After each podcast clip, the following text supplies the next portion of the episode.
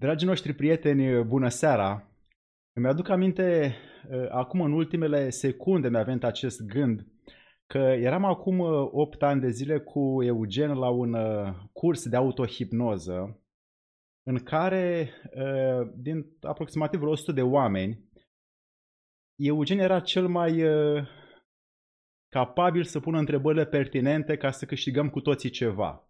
Ceilalți aveau o pregătire uneori, uneori superficială, alții o aveau uh, un pic spre a învăța hipnoză și autohipnoză, dar el cumva se pregătise pentru acest workshop care cumva mie mi-a marcat uh, în acele zile direcția și prin întrebările pe care le punea deschidea în uh, cel care ținea în uh, organizator, în uh, speaker, era un uh, mare hipnozator de succes din lume, Uh, cumva deschidea noi direcții prin care să predea. Și mi-aduc aminte că întrebările lui au, uh, m-au așteptat pe mine foarte mult să învăț cum prin întrebări pot să mă cunosc pe mine.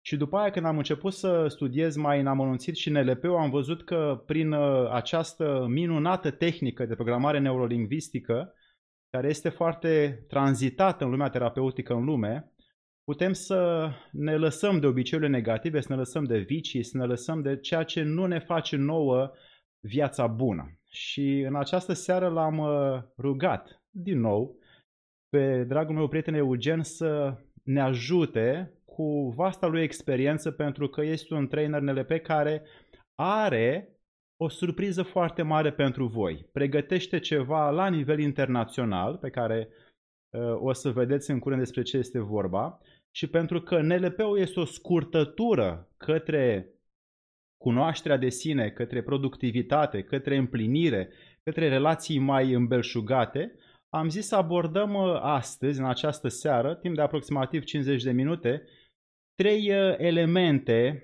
care sunt uh, baza eliminării obișnuințelor negative. Și am văzut că avem aceste trei elemente pe care le putem repeta, practica, verifica, pe care Eugen o să ne le împărtășească astăzi, ca să reușim să facem ceea ce poate prin alte metode psihologice sau de altă natură terapeutică sunt mai greu de făcut. Prin LP, fiind o scurtătură, am zis să le uh, punem pentru voi și să vă și chemăm în același timp să facem o invitație oficială la unul dintre cele mai mari evenimente de NLP care se întâmplă curând, o să aflați detalii imediat, care pot deschide în fiecare dintre voi noi posibilități de schimbare a conduitei comportamentale, atât a dumneavoastră, cât și prin exemplu ca etalon pentru ceilalți dacă reușiți să practicați ceea ce facem în această seară. Bunul meu prieten, mulțumesc că din nou ne faci uh, seara frumoasă.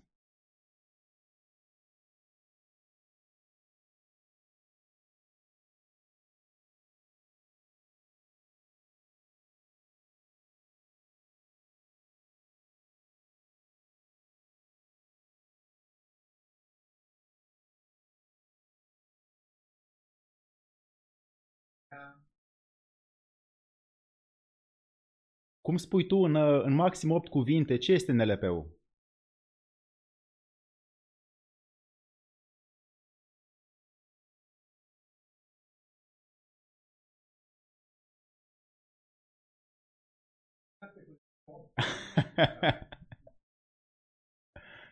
Minunat.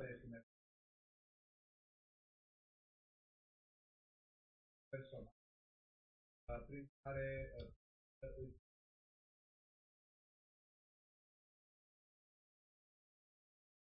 Avem uh, oameni care o să pună întrebări în curând. Pe scurt, ai lucrat cu mulți oameni care, au, uh, care își doresc să elimine din vicii, din obiceiurile acestea negative pe care ei, uneori din neatenție, din neputință, alteori din ignoranță, din nepăsare, le fac.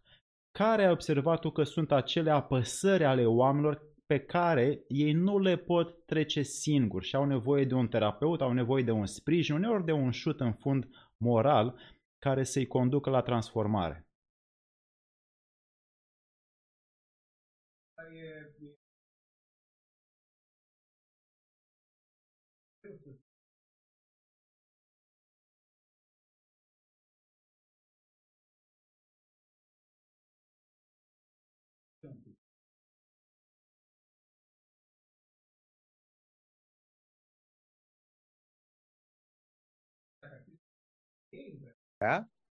Cum mi-ai spune?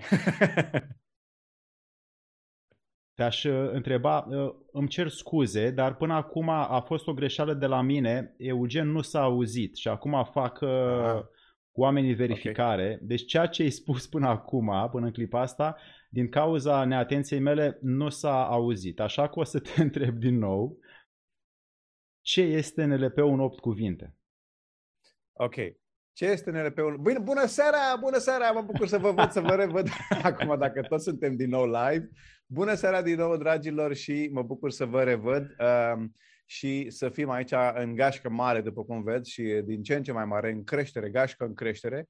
Uh, mulțumesc, Alex, pentru uh, uh, invitație și pentru oportunitatea de a vorbi despre aceste lucruri care ne pasionează pe amândoi.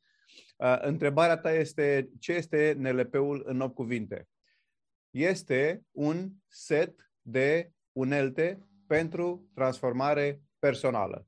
8 cuvinte în care, prin care eu pot să descriu și prin care eu nu chiar, că nu doar că pot, ci chiar, chiar descriu NLP-ul.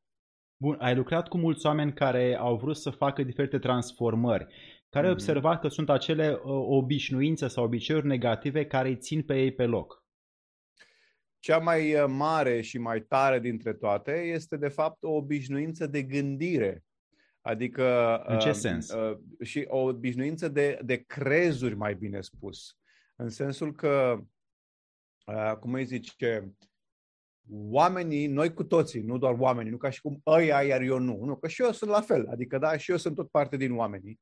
Uh, cu toții avem niște obișnuințe de gândire, avem niște crezuri și niște valori uh, de care, de fapt, nu suntem conștienți. Adică tu poți să zici, nu, eu știu ce crezuri am. Adică, uite, eu cred în Dumnezeu, uite, eu știu ce crezam. Ok, pe ăsta îl știi.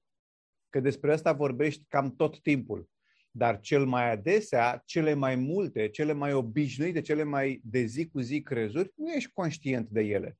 Și câtă vreme nu vei fi conștient de ele, nici nu vei putea să le modifici.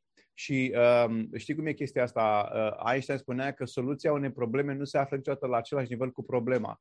E bine, în cazul de față, problema este că rezolvarea unor crezuri nu se află la nivelul crezului. Adică trebuie mai întâi să conștientizez crezul, să zic ăsta este crezul și apoi să fiu deasupra sa ca să pot să-l rezolv. Cei mai mulți dintre noi suntem un prinși în mrejele crezurilor pe care le avem și, drept urmare, ă, nu le putem conștientiza. Ca să fie mai clar pentru oameni, pentru că toți avem uh, crezuri și cumva ele sunt și limita noastră. Poți să, sau ai un exemplu care îți vine despre un crez des întâlnit care ține în obișnuințe vechi pe oameni? Sigur că da. Adică, uh, știi, și mulți oameni nu or să recunoască acest lucru ca fiind un crez. Dar uite, schimbă cuvântul crez cu valoare. Da? Dacă tu spui chestia asta este foarte importantă pentru mine, oricare ar fi chestia asta, aia este o valoare a ta, este un crez al tău. Și ori de câte ori acest crez sau valoare sunt încălcate, este încălcat, tu te vei simți foarte ofuscat, te vei oftica, te vei supăra, nu-ți va conveni, te vei simți atacat, rănit, uh, ofensat și așa mai departe.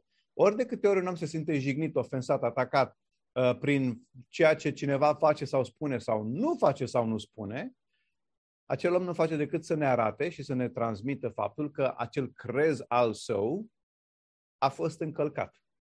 Despre asta e vorba. E foarte important să înțelegem acest lucru. Uh, și de aceea spun că, um, uh, cum să zic, cele mai, cele mai, cel mai adesea noi crezurile pe care le avem nu le conștientizăm uh, pentru că, și de ce nu le conștientizăm? Pentru că în mintea noastră noi percepem lucrurile ca fiind, păi normal că așa e. Că, că sunt deci adevărat. orice chestie, orice situație, orice, orice aspect al vieții tale față de care tu o să spui, păi normal că așa este, ăla e un crez.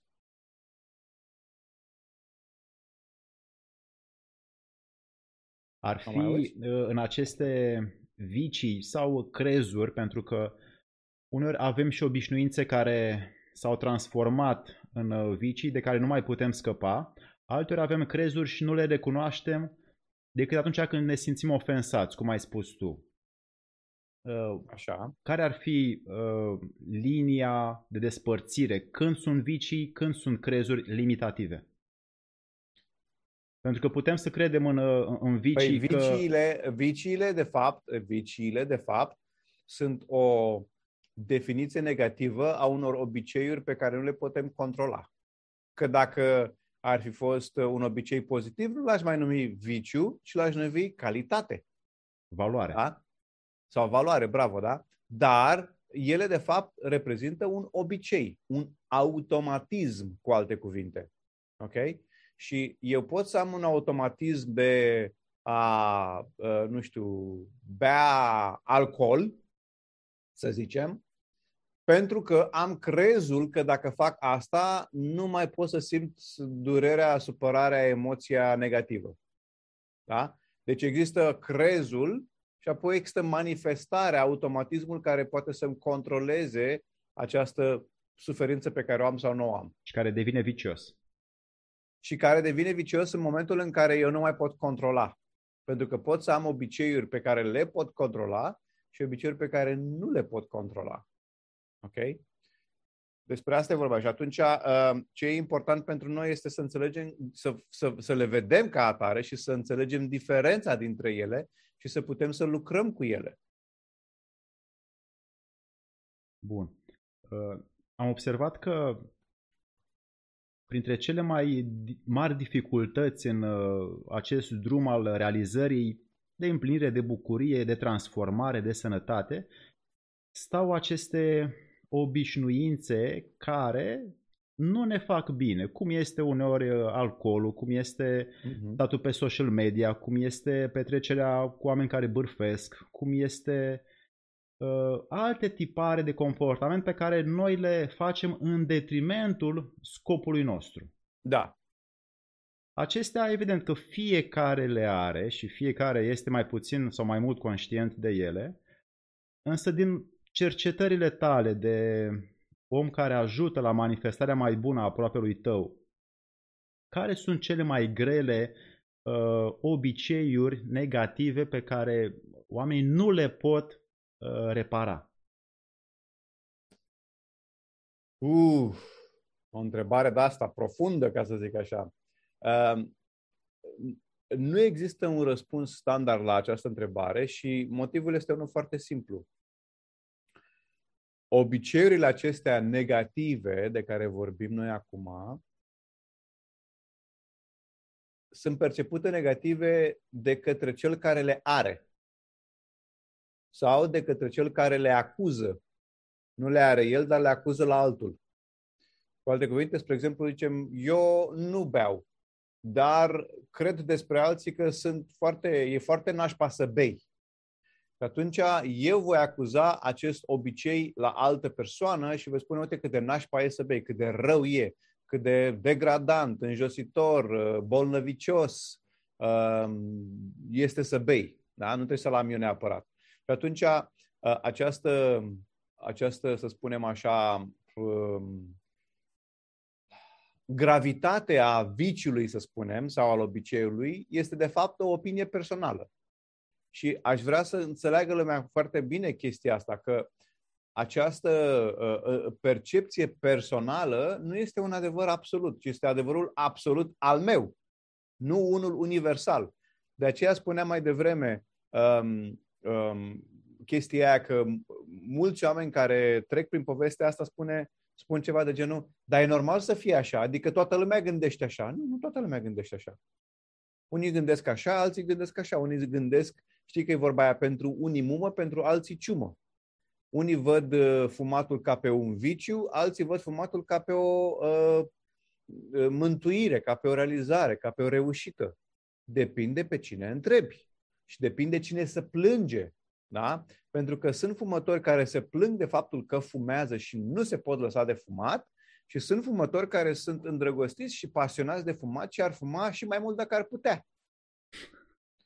Deci, uh, problema nu este care dintre vicii uh, sunt mai nașpa sau care dintre obiceiuri sunt mai negative, ci întrebarea mai degrabă cum putem, sau uh, nici măcar întrebarea, ci afirmația este mai degrabă că gravitatea sau valoarea unui viciu este una pur personală pe care fiecare dintre noi o avem. eu, spre exemplu, uite, am acest crez că a luat droguri e ceva super, super nașpa. Ăsta e crezul meu. Un om care uh, ia droguri de orice natură ar fi ele, adică când mă refer droguri, mă refer la stupefiante și așa mai departe, uh, nu crede chestia asta. El crede că e ok sau că îl ajută sau că e frumos sau că e bine. Da? Depinde cine pune întrebarea, depinde cine se plânge, mai bine zis, de povestea aia.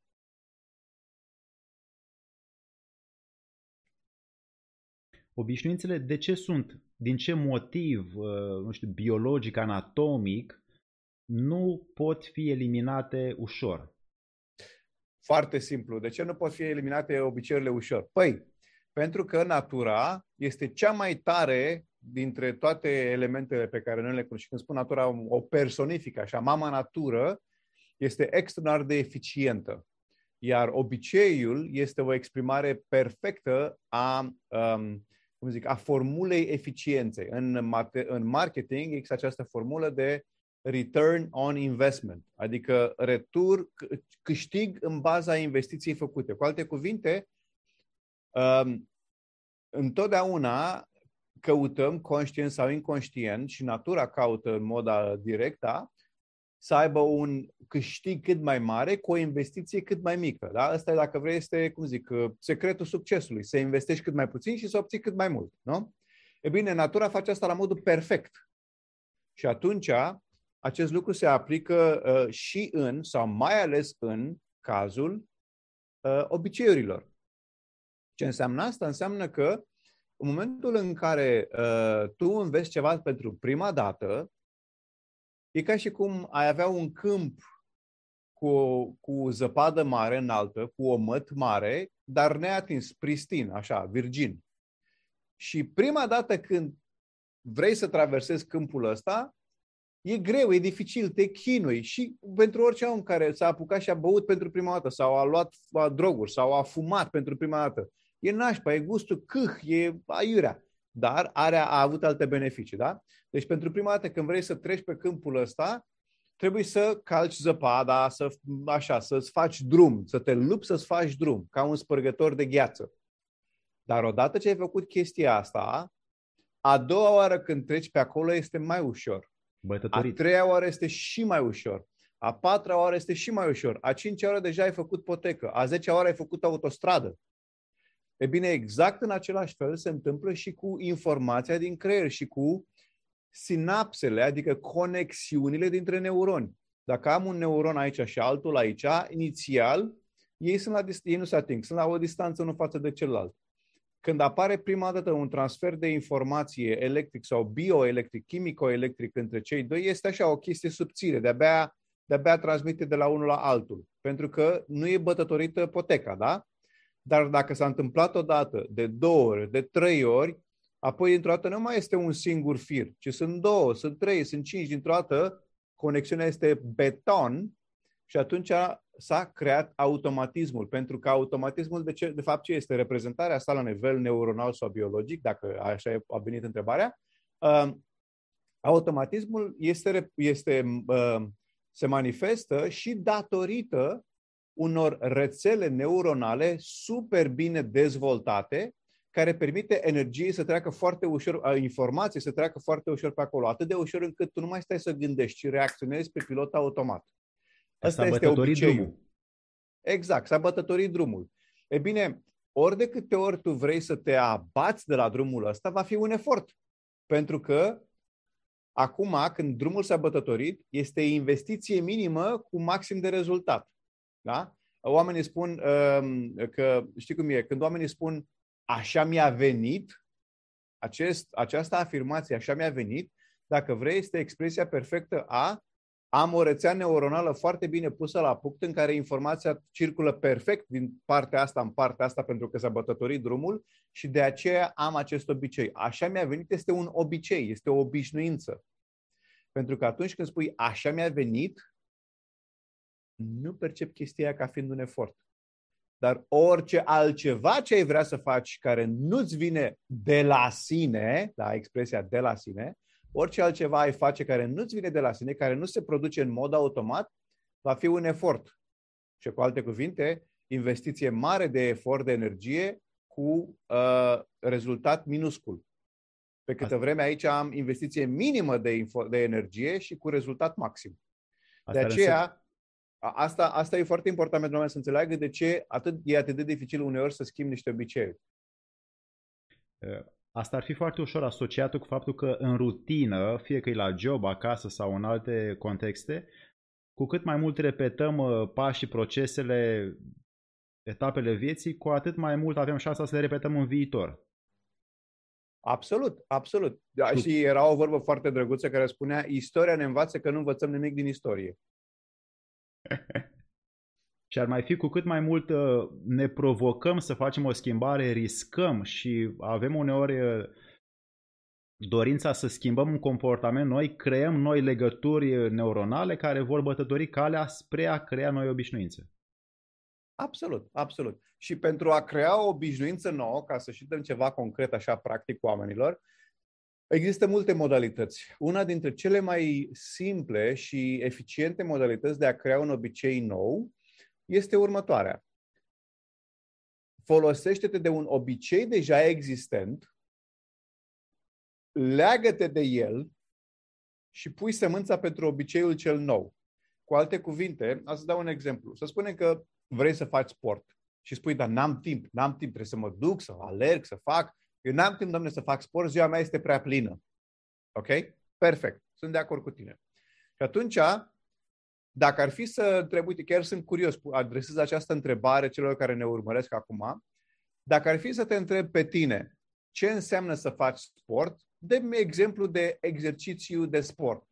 Oricare ar fi el, alergat, futări, genoflexiuni, uh, uh, uh, ce vrei tu.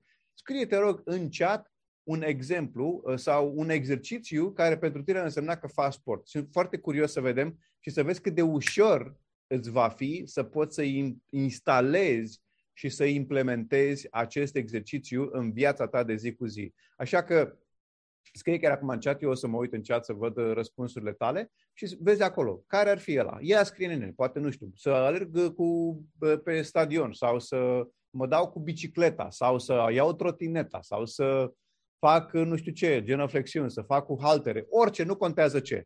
Uh, uite, Maria ne spune tenis sau alergat. Perfect. Hai să vedem cine de mai mult, că sunt vreo 40 care ne urmesc acum live. Nu vă uitați ca mormologi la noi, participați activ, că așa învățați cel mai bine, da? Deci participând înveți, stând momâie nu înveți prea bine, da? Trebuie să fii acolo, pe față. Tocmai de asta, atunci când am fost noi la cursul acela de autohipnoză în, în Irlanda, acum 8 ani, tu ai participat activ prin întrebări în fiecare zi la uh, speaker și așa ai învățat cel mai mult de atunci. Felicitări pentru da, asta. Da, da, da. Deci e important să fii activ și prezent. Uh, uh, Maria Selaghi spune că pentru ea sportul înseamnă să tundă iarba. Ok, foarte Practic. bine, tunzi iarba. Deci avem, doi, avem doar două persoane care au o reprezentare a ceea ce înseamnă sportul. Din 45 care se uită acum, doar doi știu ce înseamnă sportul. Restul nu știu. Dar sunt curios dacă vor afla. Uh, uh, Coteiu spune că dau cu grebla la fân. Ok, dacă pentru tine asta înseamnă sport, este excelent. Mă bucur și deja uh, ai un mare avantaj. Pentru cei mai mulți oameni, uh, uite, Maria, Georgiana Maria spune că merg pe jos până la gară. Ehm, bicicletă eliptică, greutăți, flotări, carbalot, spune Coteiu, foarte tare. Deci tu faci sport, nu problem, da? Yoga și să curăți după câini, spune Alin Nistor. Bravo, ok. Acum fii atent. Să spunem că luăm, um, um, luăm, uite, cineva spune aici flotări sau uh, bicicleta eliptică sau ridicatul greutăți sau mai știu eu ce. Alergarea abdomene, spunea Iulian Hamaga. Fii atent. Cel mai simplu exemplu. Genoflexiuni. Toată lumea poate să facă genoflexiuni. Sau flotări. Dacă nu poți să faci flotări jos, poți să faci, să numesc flotări la perete. Adică dacă eu aș avea un, flot, un perete aici, pot să mă, uh, să-mi pun palmele așa în perete, da? Și să fac o flotare la perete. Și aia o flotare. O fac la perete. Nu o fac pe jos, că nu pot. Încă n-am mușchii dezvoltat suficient dacă n-am. Și atunci o fac, fac o flotare la perete. Uite, mă duc, și mă apropii de perete. Și am făcut o flotare. Și acum fii atent șmecherie. Șmecherie maximă asta. Deci, ce ai de făcut e următoarea chestie. În fiecare zi sunt, sunt sigur, sunt, sunt 100 la mie sigur că în fiecare zi, la un moment dat, mergi la baie. Da? Că te duci să-ți faci nevoile, că te speli pe ochi, că te pudrezi, că te speli pe dinți. Ce faci tu nu contează, ok? Nu, indiferent care ar fi acea acțiune. Dar măcar o dată pe zi, cred eu că te duci la baie. Bun. Și să luăm exemplu cel mai simplu. Te trezești de dimineață și te duci la baie să te speli pe ochi. Dacă nu te speli pe ochi, nu e o problemă, dar vei găsi altceva ca să faci mai departe ce spun. Pentru cei dintre voi care vă spălați pe ochi, dimineața când te duci la baie să te speli pe ochi, ce faci? Te speli, dai cu apă, după care iei prosopul și te ștergi pe ochi. Asta o faci în fiecare zi. Asta e un obicei, spălatul pe față, da? Și după ce te-ai spălat, ce faci cu prosopul? Îl pui undeva, că îl pui în cui, că îl pui pe jos, că îl pui... Nu contează unde îl pui, dar în clipa în care ai pus prosopul acolo, unde îl pui tu de obicei, imediat după aceea face genuflexiune. Fără pauză, adică e ca și cum mai spune, în clipa în care uh, tu ai pus prosopul, e ca și cum cineva te-a sunat la telefon și în clipa în care cineva te-a sunat, tu ai răspuns. Exact și aici. Pe pilot automat. Când ai pus prosopul în cui, zang, ai făcut o genuflexiune sau ai făcut o fotare la perete. Ok? Una. Atenție, foarte mare atenție la ce spun aici. Una. Nu trei, nu cinci, nu zece, nu o sută. Una. Faci una. N-ai voie mai mult. Una singură. Ok? Și după ce ai făcut acest exercițiu, flotare, genuflexiune, ce vrei să faci, după ce ai făcut asta, imediat după aceea, sărbătorești. Yes! Am făcut sport! Sunt cel mai tare! Puu! Fua, ce forțos sunt! Am făcut sport! Bravo mie că am făcut sport! Da, mă bat pe umăr singur. Și îmi creez o stare de efervescență, de bucurie, de încântare, de fericire, de mulțumire că am făcut sport. O genoflexiune. Iar dacă faci chestia asta, mai bine zis, când faci chestia asta, eu îți garantez că vei vedea cât de ușor îți este să faci sport. O genoflexiune pe zi, imediat după ce ai pus prosopul în cui. Nu aștepți, nu lălăi, nu frești duda sau menta, ai pus prosopul în cui, genoflexiune, după care când te ridici în genoflexiune, zici, yes, I did it! Sunt cea mai tare, sunt cel mai tare, am făcut uh, sport, da? Și te feliciți. Și de ce se întâmplă asta? Pentru că avem un obicei deja existent, adică pus prosopul în cui, de acest obicei vin și creez un obicei nou, genoflexiunea, după care vin cu o energie de entuziasm și efervescență de dopamină și oxitocină, care se asociază cu genoflexiunea respectivă și, drept urmare, îi transmite creierului, se creează conexiuni noi, cu alte cuvinte, îi transmite creierului că atunci când fac genoflexiune, uite, mă simt așa. Și creierul asociază starea, emoția, energia cu acțiunea tocmai realizată, și anume genoflexiunea, iar asta îți va crea predilecție, predispoziție pe viitor să faci genoflexiuni, pentru că știi că atunci când faci genoflexiuni te vei simți așa. Și întotdeauna noi căutăm plăcerea. Iar dacă eu am plăcere când fac genoflexiuni, atunci voi face genoflexiuni. Și în felul ăsta ți-ai creat un mecanism de a-ți dezvolta un obicei nou. Șmecheria aici este să pornești mic, nu mare. Să faci una singură, chiar dacă poți să faci 10. Dar în momentul în care te gândești să faci 10 genoflexiuni, indiferent cât de sportiv ești, în momentul în care te gândești să faci 10 genoflexiuni, mintea ta va, va spune, ăla e un efort. Dacă îmi face genoflexiune, mintea ta nu mai poate să spună, e efort, nu facem efort. Ok? Deci, asta este important să înțelegi. Că trebuie să pornești în a-ți crea un obicei nou, în așa fel încât creierul tău să nu-i se aprinde beculețul să zică, a, a, efort, deci nu fac. Nu. Tu nu poți să spui că e efort dacă faci o flotare la perete. N-ai cum. Dar nu poți să trăiești tu cu tine spunând, mamă, vai ce efort fenomenal am făcut. Păi de capul meu cât ai sport am făcut azi, am făcut și o flotare la perete. Nu poți să-ți faci asta, n-ai cum, da? E, și atunci, pentru că nu poți să faci chestia asta, creierul tău să zică, da, am făcut sport, am făcut o genuflexiune, sunt jujuc, m-am și felicitat, sunt cea mai tare din parcare. Faci chestia asta așa în fiecare zi când pui prosopul în cui și apoi, după vreo săptămână, poți să faci două. După altă săptămână poți să faci trei.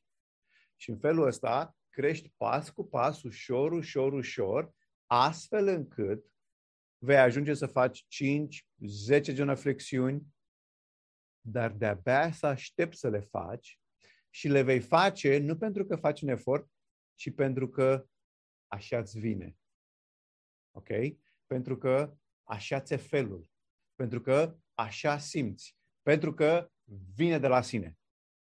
Și în momentul în care vine de la sine, vei vedea că s-a schimbat povestea. Vei vedea că deja este foarte ușor, nu mai ai perceput ca un efort, ci ca o plăcere.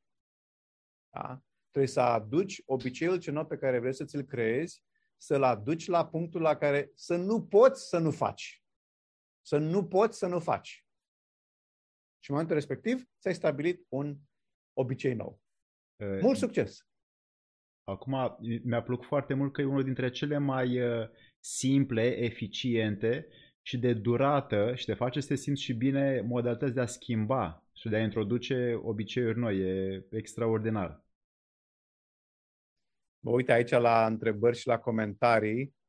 Uh, Maria zice că nu-mi place exercițiul ăsta, că mereu cad la pământ. Maria, dar nu e o problemă. Poți să faci jumătate de genoflexiune și poți să faci ținându-te de perete sau de dulap, dacă poți, sau de țeava de la țevile de la Adică poți să faci jumătate de genoflexiune. Poate că genoflexiunea la tine este doar atâta.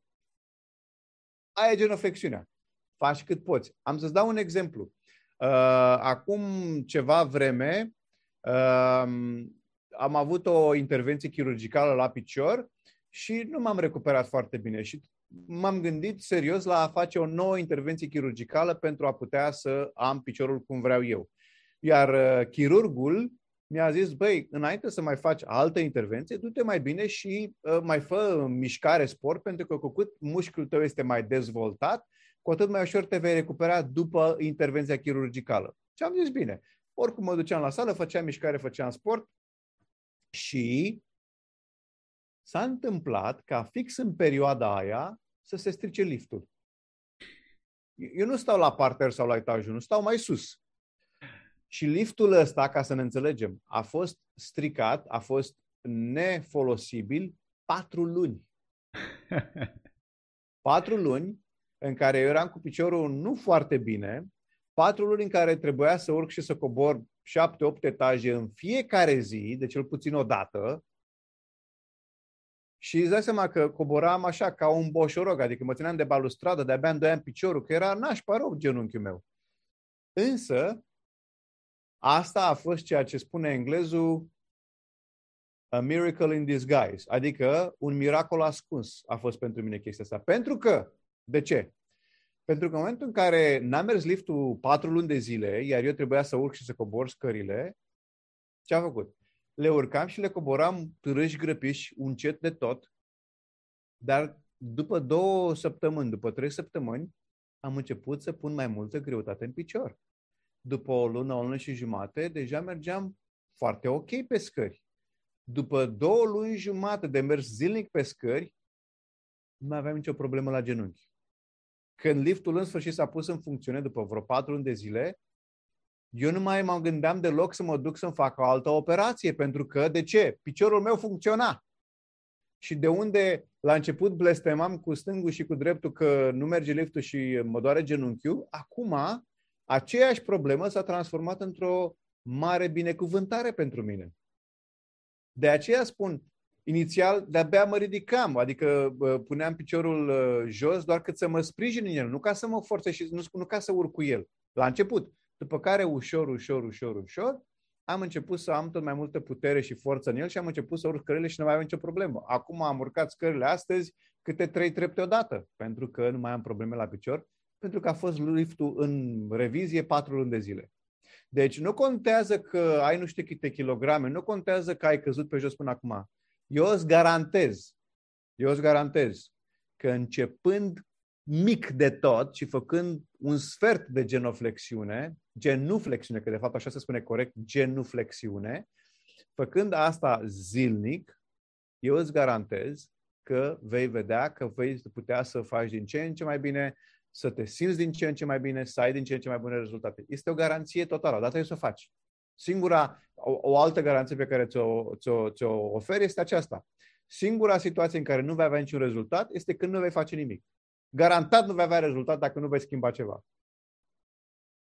Bun. Uh, ai, uh, ai că se vede, știu că ai o tolbă plină de tehnici, nu doar din NLP, cât și din alte ramuri uh, terapeutice, inclusiv uh, hipnoză, dar pentru că ai, uh, ți-ai făcut foarte bine temele în această ramură a terapiei care este NLP, știu că ai pregătit uh, un eveniment, un eveniment care poate schimba viața la, la mii de oameni și l-ai făcut internațional, nu l-ai făcut doar național, cum l-ai făcut în trecut. Ai, uh, știu că ai strâns, o parte îi cunosc, o parte nu îi cunosc, cea mai mare parte nu îi cunosc, oameni care uh, o să introduci la un summit care o să-i mhm. ajute pe alți oameni care vor să-și îmbunătățească condiția să-și elimine obiceiuri negative, să ajungă unde își dorește fiecare prin tehnicile NLP-ului, așa cum fiecare îl poate preda. Ce ai făcut mai exact? Mulțumesc frumos, Alex, pentru întrebare. În uh, primăvara acestui an, care este 2021, pentru cei care ne vor urmări acest, acest video peste ani și ani, deci în primăvara lui 2021 am organizat primul summit online din România de NLP, cu speaker din România și internaționali, la acel eveniment au fost prezenți vreo 10 speaker din internațional uh, și a fost un mare succes. Foarte mulți oameni au participat, a fost extraordinar, oamenii au fost super încântați. Apoi m-am gândit că aș putea să fac un același eveniment, dar de o altă anvergură la nivel internațional, așa că am creat uh, uh, summitul de NLP Masters International, așa se numește, NLP Masters International, un, un eveniment unde prezintă peste 50 de speakeri de pe 5 continente din 22 de țări, a căror experiență de ani cumulată, pusă cap la cap, este peste 1000 de ani de experiență. Um, toți acești speaker și trainer sunt oameni care vorbesc și aplică NLP-ul. Unii Uh, unii, sunt, uh, unii dintre speakers sunt, cum să zic, oameni care au creat tehnici care în clipa de față se predau la cursuri de NLP. Dacă cineva printre noi care uh, este la un curs de NLP sau a studiat NLP-ul, cu siguranță a auzit de linia timpului, a auzit de metapoziții, de metaprograme. Ei bine, la acest summit au șansa să vorbească, să vorbească, să îi asculte în direct pe creatorii acestor concepte, acestor principii sunt oameni care au lucrat și au, um, um, au studiat NLP-ul de 30, 40 și ceva de ani.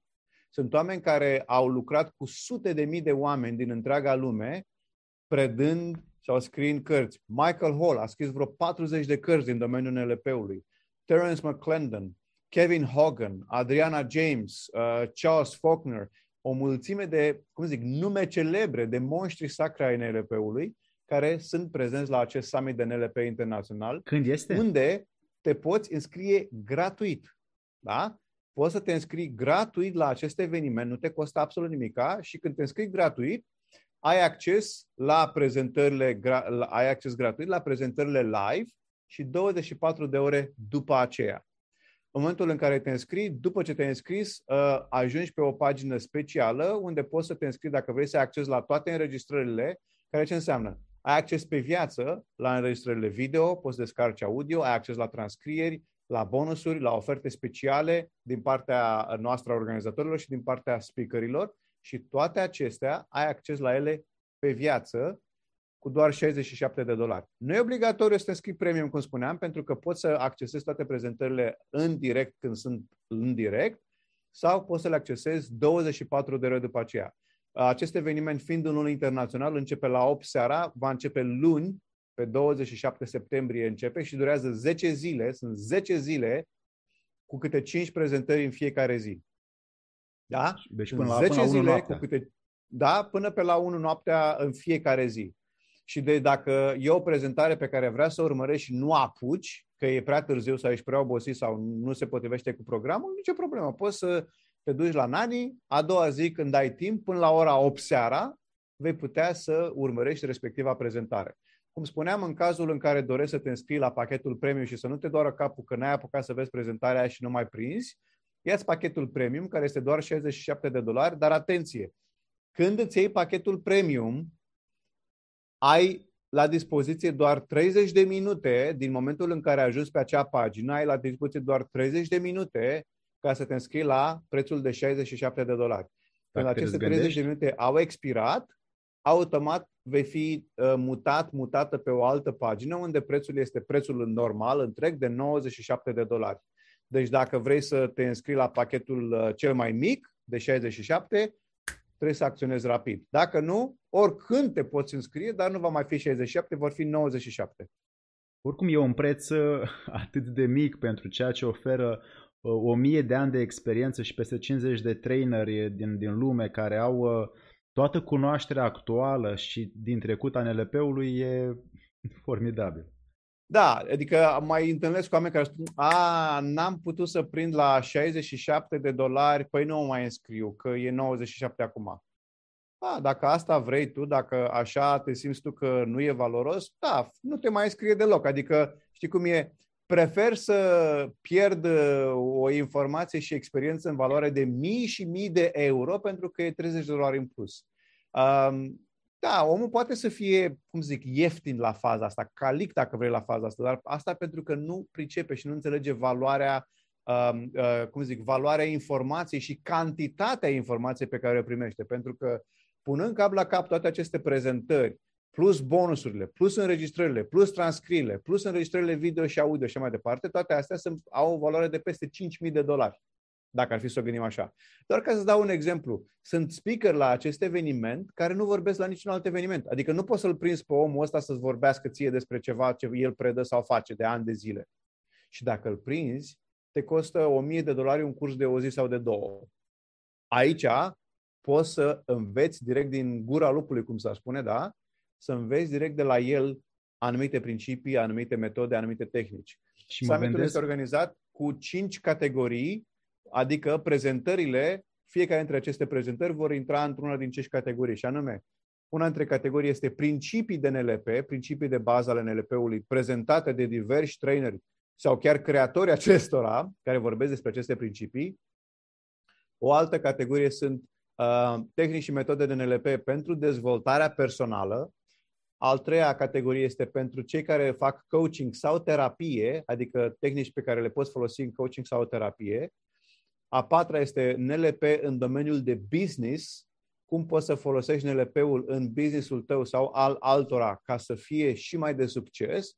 Iar a cincea categorie este utilizarea tehnicilor și metodelor NLP în domeniul spiritualului. Dacă vrei să ai o viață mai frumoasă din punct de vedere spiritual, e bine, ai, cât, ai parte de câteva prezentări care, uh, în care vorbești și în care înveți tehnici de NLP pentru spiritualitate. Sunt 5 categorii, sunt 50 de prezentări, 51 chiar sau 52 de prezentări, așa că cu siguranță vei găsi cel puțin câteva prezentări care uh, vor fi exact răspunsul la întrebările pe care le ai. Și mă mai gândeam la un lucru, uh, câți oameni au acum șansa care participă la, la acest live și că o să vadă acest video până pe 27 septembrie, se gândească așa câți bani au investit acești traineri în ei înșiși și în cursurile pe care le-au făcut ca să învețe tot ceea ce o să predea ei.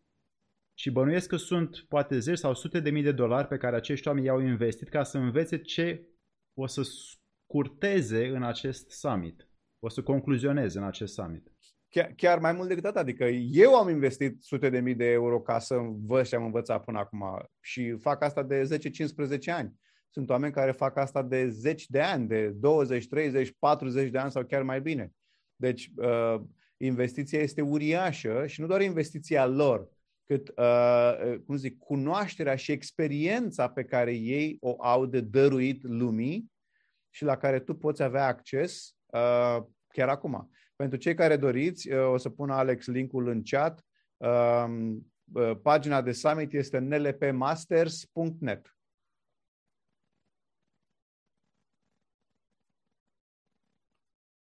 Așa.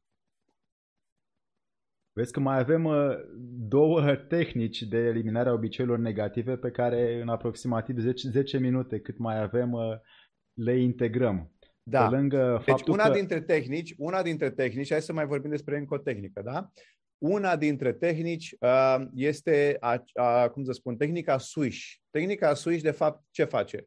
Este o metodă prin care um, tu poți să iei un obicei negativ pe care îl ai și să-l înlocuiești cu unul uh, pozitiv pe care tu îl dorești.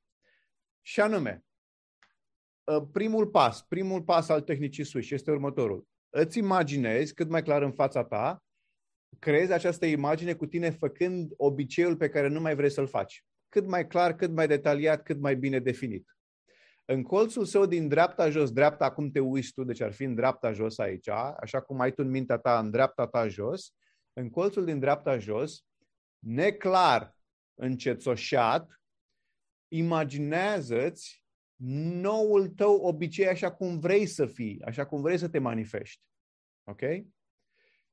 Și apoi mental îți dai o comandă. 1, 2, 3 și când ai ajuns la 3, ca și cum, exact ca și cum ai, ai, ai pornit de aici din dreapta jos cu noul obicei așa cum vrei să fie, ăsta vine și îl distruge, îl pulverizează, îl dezintegrează pe la vechi. Da? Deci am obiceiul cel vechi, am obiceiul cel nou și îmi zic 1, 2, 3. Și ăsta nou a venit, i-a luat locul celui vechi și imediat după ce a luat locul, îi întăresc și îi accentuez culorile, îi accentuez you know, de, toate detaliile să fie cât mai intens, cât mai puternic, cât mai clar. Când am făcut la maxim de clar, de intens, de puternic, apoi iau acea imagine și ca și cum intru în ea sau o iau pe ea și mă îmbrac cu ea. Și asta este o tură. După ce ai făcut o tură, schimbi ceva, te duci, te dai de trei ori peste cap, ce știu eu ce faci, după care reiei. Vechea imagine cu noua imagine neclară jos, 1, 2, 3, zang, super rapid și culorile ă, puternice, intense, tari, după care iau, intru în imagine sau mă încarc cu respectiva imagine. Și de câte ori și face face așa de vreo 4-5 ori. Uh-huh. Asta, de fapt, ce face? Rescrie la nivel mental, rescrie obiceiul cel vechi și îl înlocuiește cu cel nou.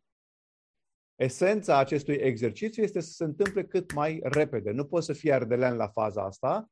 Nu, no, hai că schimb. Nu, bang, să fie instant, da? Ca o rachetă așa care vine și pulverizează vechiul obicei. Și ai această imagine, ca și cum asta vine de aici și vine și o dezintegrează pe cea veche. Îl dezintegrează imaginea și automat, deci și obiceiul îl dezintegrează, îl pulverizează, ca și cum nici n-a existat vreodată. Fă asta în mod repetat și vei vedea că începe să se schimbe percepția ta și începe să se, începe să se schimbe și obiceiul tău. Uite. Și uh, al, treilea, al treilea exercițiu pe care vreau să-l ofer este de a-ți crea tot așa o reprezentare mentală cu tine având sau manifestând acel obicei de care vrei să scapi și dacă ar fi să stai așa și să ai această imagine cu tine, cu acel obicei de care vrei să scapi, pasul 1. Observă dacă această imagine din mintea ta, dacă privești prin ochii tăi, pe, e ca și cum te vezi făcând acest obicei prin ochii tăi sau te vezi din afară. Și dacă este prin ochii tăi, atunci pasul 1 este să te separi și să vezi din afară, ca și cum tu te uiți la tine făcând acel obicei. Ok? Asta e pasul 1. Te separi. Eu sunt aici și mă uit la mine aici cum face obiceiul respectiv. Ok? Asta e pasul 1. Pasul 2, sau dacă deja la tine, uh, imaginea asta cu tine făcând acel obicei deja este una externalizată, dacă da, observă exact poziția în spațiu unde se află. E aici, e aici, e aici, e aici, e aici, e aici. Unde se află concret, exact, precis, imaginea aia din mintea ta cu tine făcând acel exercițiu, acel obicei? Unde se află în mintea ta? Și în momentul în care ai observat că, zicem, este aici, să spunem că ai observat că e aici, ce vreau să faci după aceea este să-ți imaginezi ca și cum îl prinzi aici în, în spațiu, în pioneză, ca și cum îl prinzi în pioneză aici, și asta te faci în picioare, da? Deci o faci fizic ai prins aici acea imagine, ai priponit-o în spațiu, stai cu ochii închiși și ținând-o aici în spațiu, apoi te întorci, să spunem, 90 de grade spre dreapta sau 90 de grade spre stânga. Dar, dar asta, imaginea, doar tu te miști, imaginea rămâne aici. Da? Deci dacă eu am prins-o aici în spațiu, sunt așa să spunem, am, am pus-o în pioneză aici, ea rămâne aici, de-aia mă mut așa. Și ea dintr-o dată nu mai este în fața mea, cum era până acum, ci este în stânga mea. și dacă e în stânga mea, cum o percep eu acum? E diferit. Vei vedea că e diferit. Da? Deci în momentul în care am mutat-o din față spre stânga sau spre dreapta sau în spate, vei vedea că în fiecare poziție nouă față de mine, voi avea o altă percepție despre această, uh, acest obicei și mai ales vei vedea că ai o percepție în care ea te afectează mai puțin, ca și cum își slăbește din puteri. Și ce vreau să faci? Să o priponești acolo în spațiu și să te tot învârți stânga-dreapta și să identifici poziția aia față de care, dacă asta ar fi, microfonul meu ar fi obiceiul, da? Eu stau aici și zic, acum e în fața mea. Ok, ia să vedem. Dacă stau aici, cum se simte? E un pic mai slab, dar tot este. Ia să vedem. Acum, cum se simte? Mm, tot așa, e mai slab. Acum, cum sunt cu spatele? Acum, dacă sunt cu spatele, e, mă, parcă e mai slab. De aia să fiu cu spatele spre dreapta. Aici e cel mai slab. Aici, când ai, cu alte cuvinte, când ai identificat poziția unde este cel mai slab, apoi acolo îți imaginezi cum o bați în perete, așa să spunem, o priponești acolo ca din clipa respectivă ea să rămână mereu în acea poziție față de tine și tu față de ea. Și vei vedea că se întâmplă ceva foarte fascinant și anume că în momentul în care faci chestia asta, nu mai are putere asupra ta. Pentru că ea are putere asupra, asupra, asupra ta câte vreme este în câmpul conștiinței tale, adică ceea ce văd. Ăsta e câmpul conștiinței mele. Ce pot să văd cu periferia ochilor minții mele, da? E ca și cum există în câmpul conștiinței mele. În momentul în care eu încep să o mut în afară sau în spate, nu mă mai afectează. Așa că ăsta este cel de-al treilea exercițiu, ia și testează-l și vezi ce rezultate și ce senzații apar mă uitam cât de instante și rapide sunt uh, ceea ce ai prezentat-o astăzi din aceste secrete ale NLP-ului. Așa că, dragi prieteni, aveți uh, scurtătura schimbării comportamentale pentru că Eugen a fost foarte amabil să ne spună metodele cele mai simple. Evident că sunt și altele de lungă durată sau de repetate mai multe ori, însă astea sunt uh, valoroase pentru că sunt de făcut cam oriunde te afli. Nu e nevoie să te retragi nicăieri într-o meditație transcendentală ca să schimbi cursul vieții tale. Exact, corect. Foarte bine spus, foarte bine spus. Această tehnică pe care tocmai ți-am prezentat-o acum ultima se numește uh, panorama socială și ea este de fapt prezentată mult mai în detaliu în cadrul summitului de NLP Masters de către Lucas Dirks. Da? Lucas Dirk este cel care a venit cu acest concept de panoramă socială în care vorbește despre spațialitatea experiențelor noastre și faptul că orice experiență pe care noi avem putem să o plasăm undeva în spațiu. Spre exemplu, dacă te gândești la mama ta, automat vei avea o imagine cu ea undeva anume.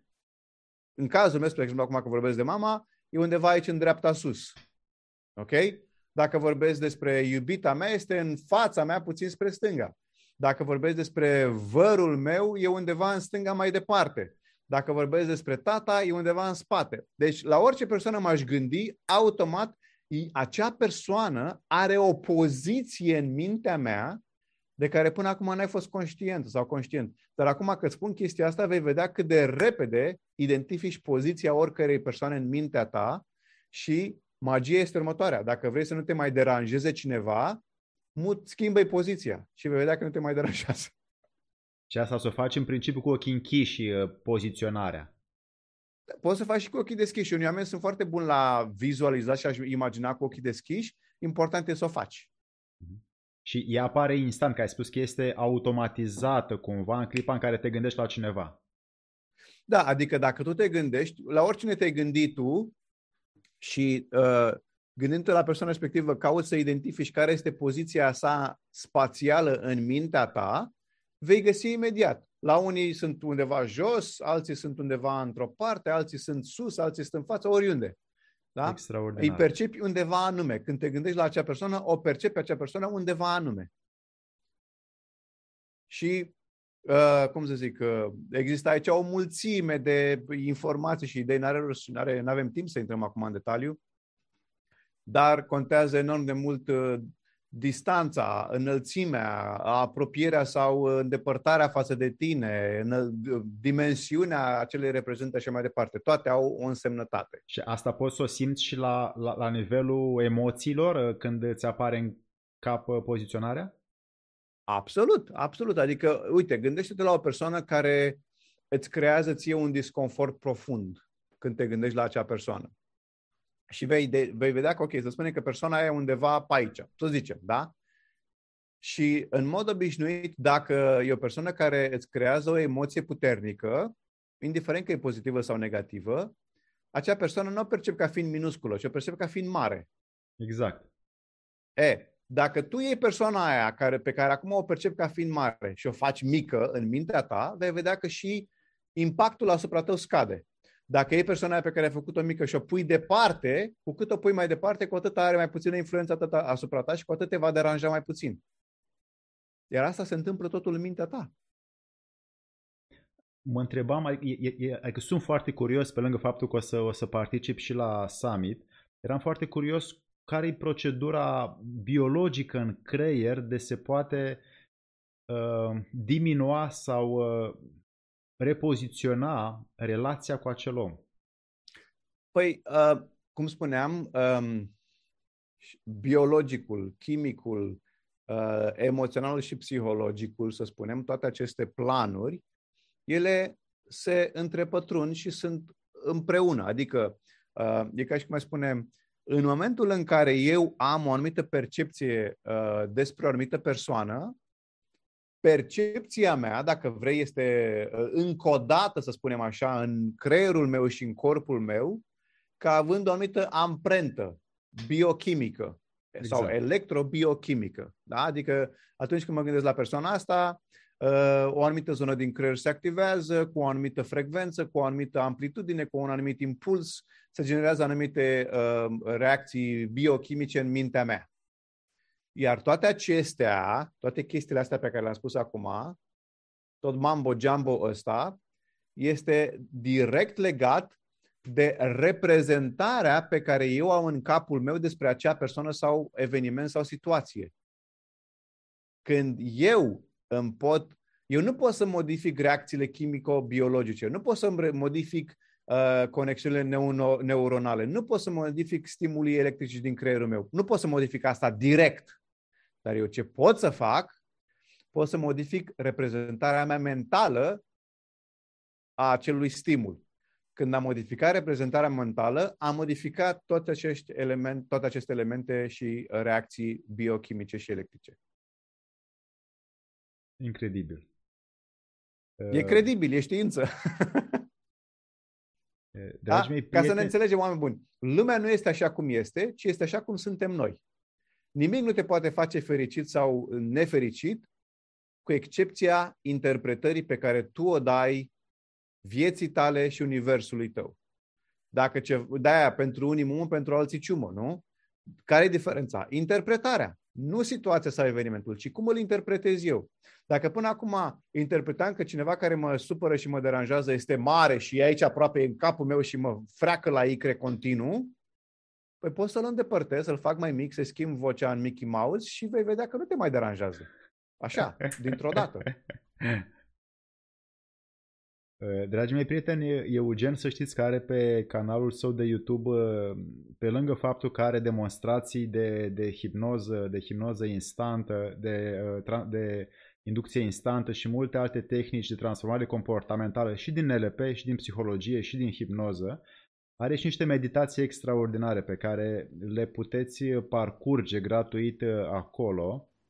Și pentru cine are dorința de o accelerare în evoluția lui personală, nlpmasters.net, uh, linkul este din nou uh, aici. O să fie o, o pedală de accelerație pentru cei care au să zic, sau sunt în punctul acela al vieții lor unde pot să ia de la peste 50 de speakeri, peste 1000 de ani de experiență strânsă despre transformarea comportamentală, în ce direcție are fiecare, pentru că aceste tehnici pot fi folosite cam în toate aspectele relaționale, profesionale, financiare, împlinitoare pe care omul și le dorește, pentru că merităm și de ce să nu facem și noi ceva pentru asta.